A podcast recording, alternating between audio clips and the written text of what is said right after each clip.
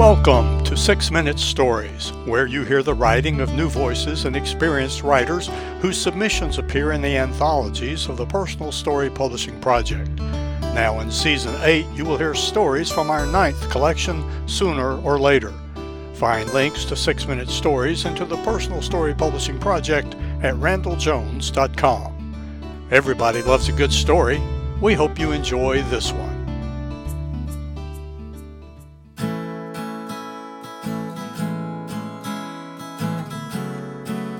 Immortals by Randell Jones. 7 years ago, I realized I had in my life at the time 5 men who were in their 90s. I thought of them recently when I stumbled across the notion that we die twice. The first, we all acknowledge, of course, but the second, in the words of Ernest Hemingway, is the last time someone says your name. If so, well, we each do what we can. Bill Ayers became a walking buddy in the neighborhood. He was in his mid-80s when our paths crossed in the cool of the mornings. I was 60 plus a few.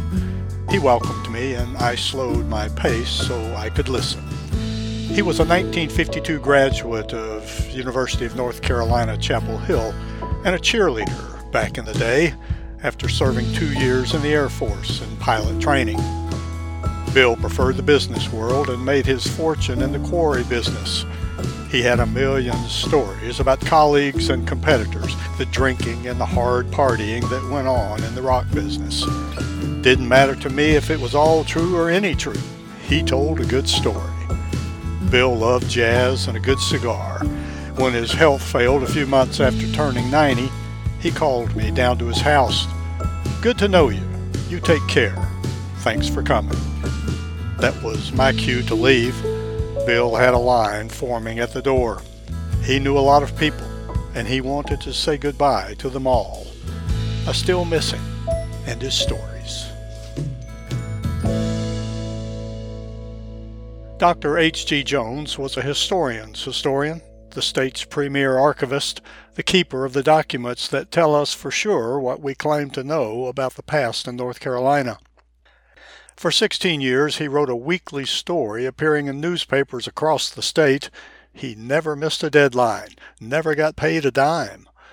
In 2004, with his permission, I edited together a collection of his selected stories to help keep them alive 30 years after he wrote them. The book remains in print, but it was always a labor of love for history, for us both. We have the same last name, but I don't traffic in the frequent assumption that we are related beyond getting a good laugh from an audience. Dr. Jones received the North Carolina Award for Public Service in 2002, the highest civilian honor given in the Tar Heel State. He passed away in 2018 at age 94.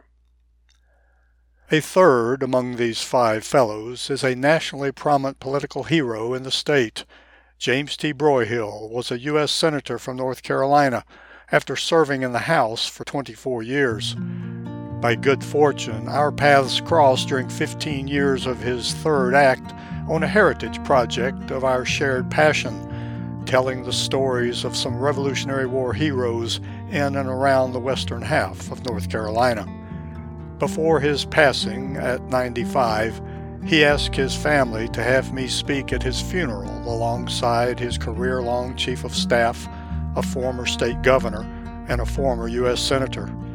It was a great honor indeed, and now I am helping his family publish the senator's memoirs. His voice, his life of service is evident in every line he wrote. Only weeks after giving that eulogy in February 2023, my father passed away at 98. I spoke at the family-only gathering. Dennis had outlived everyone but progeny who might have gathered solemnly 2 decades earlier to pay their respects. We remember Yogi Berra's amusing caution, if you don't go to their funeral, they won't come to yours.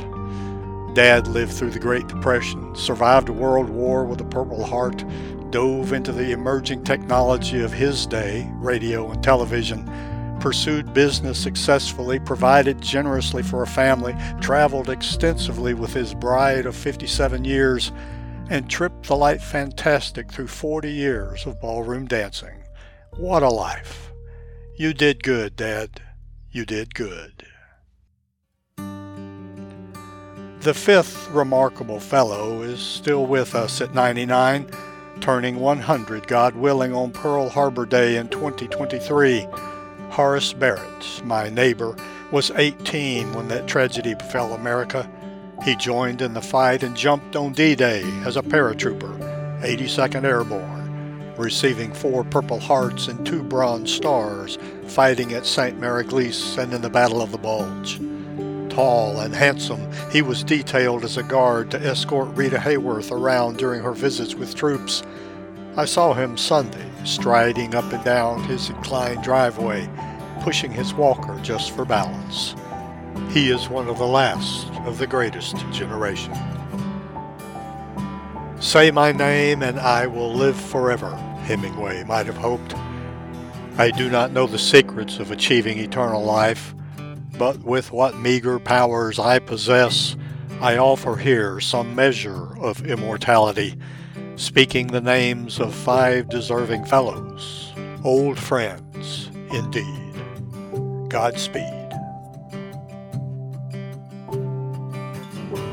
Copyright 2023, Randell Jones.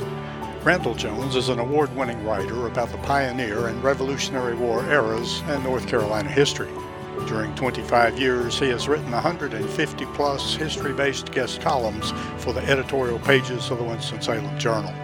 In 2017, he created the Personal Story Publishing Project, and in 2019, the companion podcast 6-Minute Stories to encourage other writers. He lives in Winston-Salem, North Carolina. Visit RandellJones.com and BecomingAmerica250.com. Read more about this writer and background on this story in a special feature of 6-Minute Stories called Author's Talk. Thank you for listening to another 6-Minute Story. You can read them all in the 9 anthologies of the Personal Story Publishing Project. Find the link to our online store at RandellJones.com. That's RandellJones.com. There you can learn about submitting your own story for consideration for our next Personal Story Publishing Project. And remember, everybody loves a good story.